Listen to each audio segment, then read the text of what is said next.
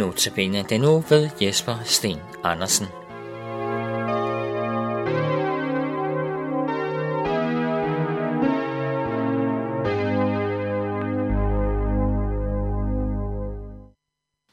Og vi skal lytte til Markus evangeliet kapitel 14, vers 32-46.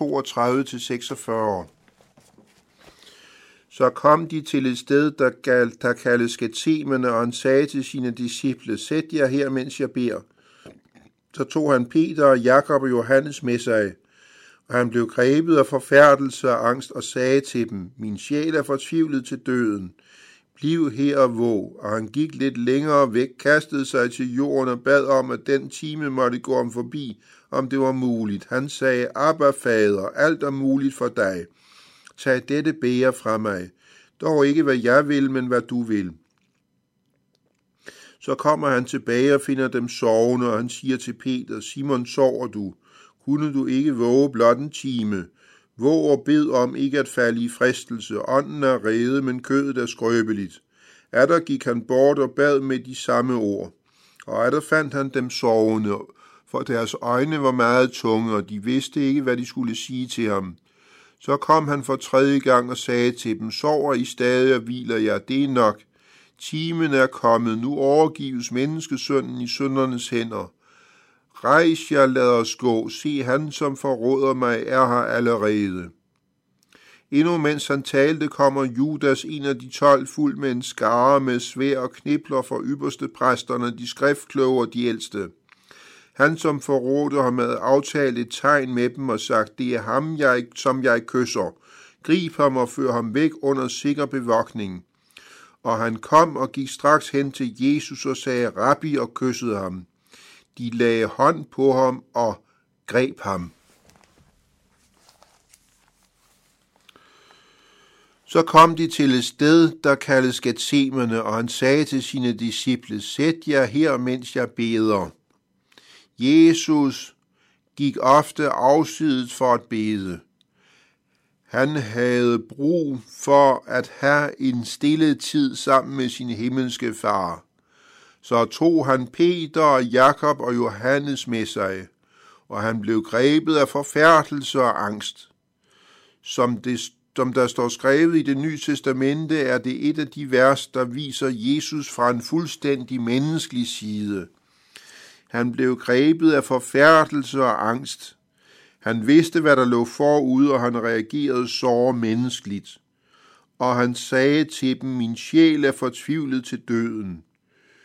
Nøden i Jesu liv var så akut. Der var intet håb forude, intet lyspunkt. Der er nok sådanne tidspunkter i vores allesammens liv. Et tidspunkt, hvor vi er fortvivlede og ikke skuer nogen lyspunkter. Jesus bad til Gud i den situation. Det bør vi også gøre, når nøden trykker og han gik lidt længere væk, kastede sig til jorden og bad om, at den time måtte gå ham forbi, om det var muligt. Jesus havde behov for at være alene. Han var knudet af situationen. Jesus kastede sig til jorden. Det var utvivlsomt i næsegrus tilbedelse, at han gjorde det. Der var tale om et fysisk udtryk for hans fromhed. Han bad om, at dette bære måtte gå ham forbi. Han underordnede sig Guds vilje. Han sagde, Abba, fader, alt er muligt for dig. Tag dette bære fra mig. Dog ikke hvad jeg vil, men hvad du vil. Rent menneskeligt håbede Jesus på at kunne undgå en grufuld død. Han var klar over, at det var en bitter kalk at tømme. Dog slår hans ydmyghed fuldt igennem. Dog ikke hvad jeg vil, men hvad du vil.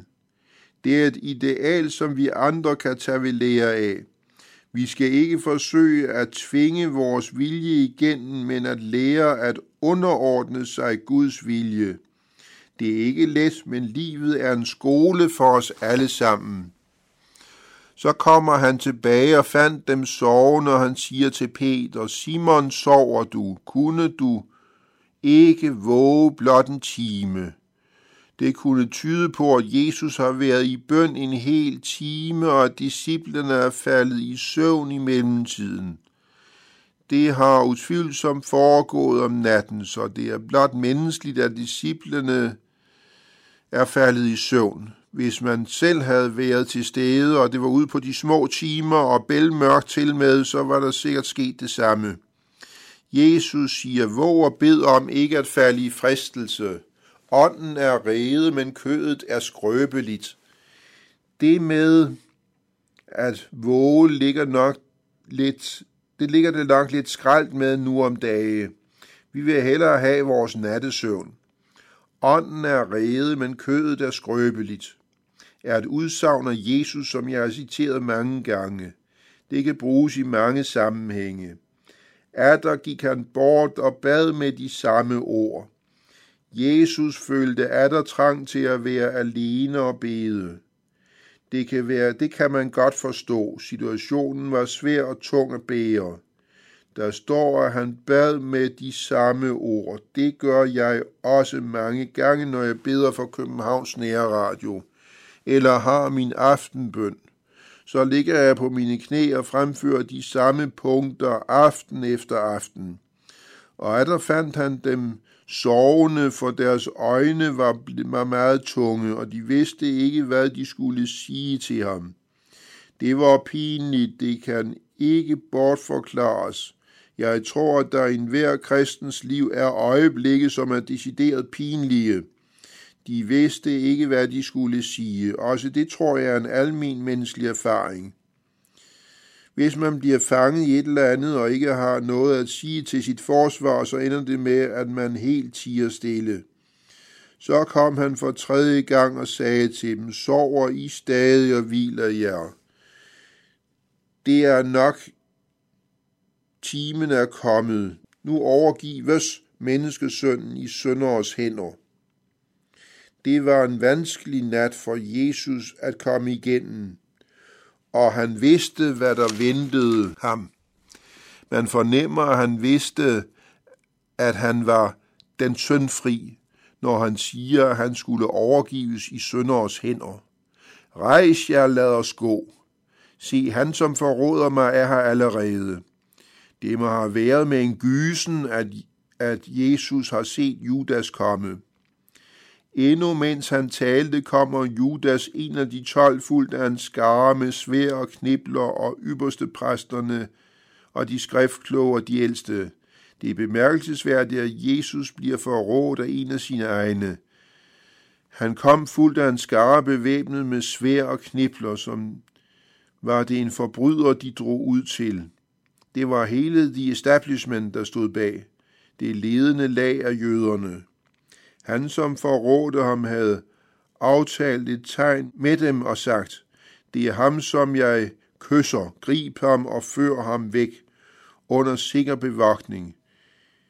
Det hele var aftalt spil. Jesus havde ikke en chance for at undgå til fangetagelse. Og han kom og gik straks hen til Jesus og sagde rabbi og kyssede ham. Judas gjorde det, han var dømt til på forhånd. En usel forræder var han. Jeg har altid haft svært ved Judas rolle og haft ondt af ham. Der står om Jesus, de lagde hånd på ham og greb ham. Nu blev Jesus berøvet sin frihed. Han blev arresteret og lagt i lænker. Jeg synes hele historien om Gethsemane have og tilfangetagelsen taler stærkt til ens fantasi. Hvis man har været i Jerusalem og set de gamle træer og getsemerne have, så taler det stærkt. Historien er bevægende og tragisk. Mange kristne er gennem århundrederne blevet taget til fange på lignende vis. De kristne i Mellemøsten bliver det i dag på lignende vis. Lad os huske dem i forbøn. Amen.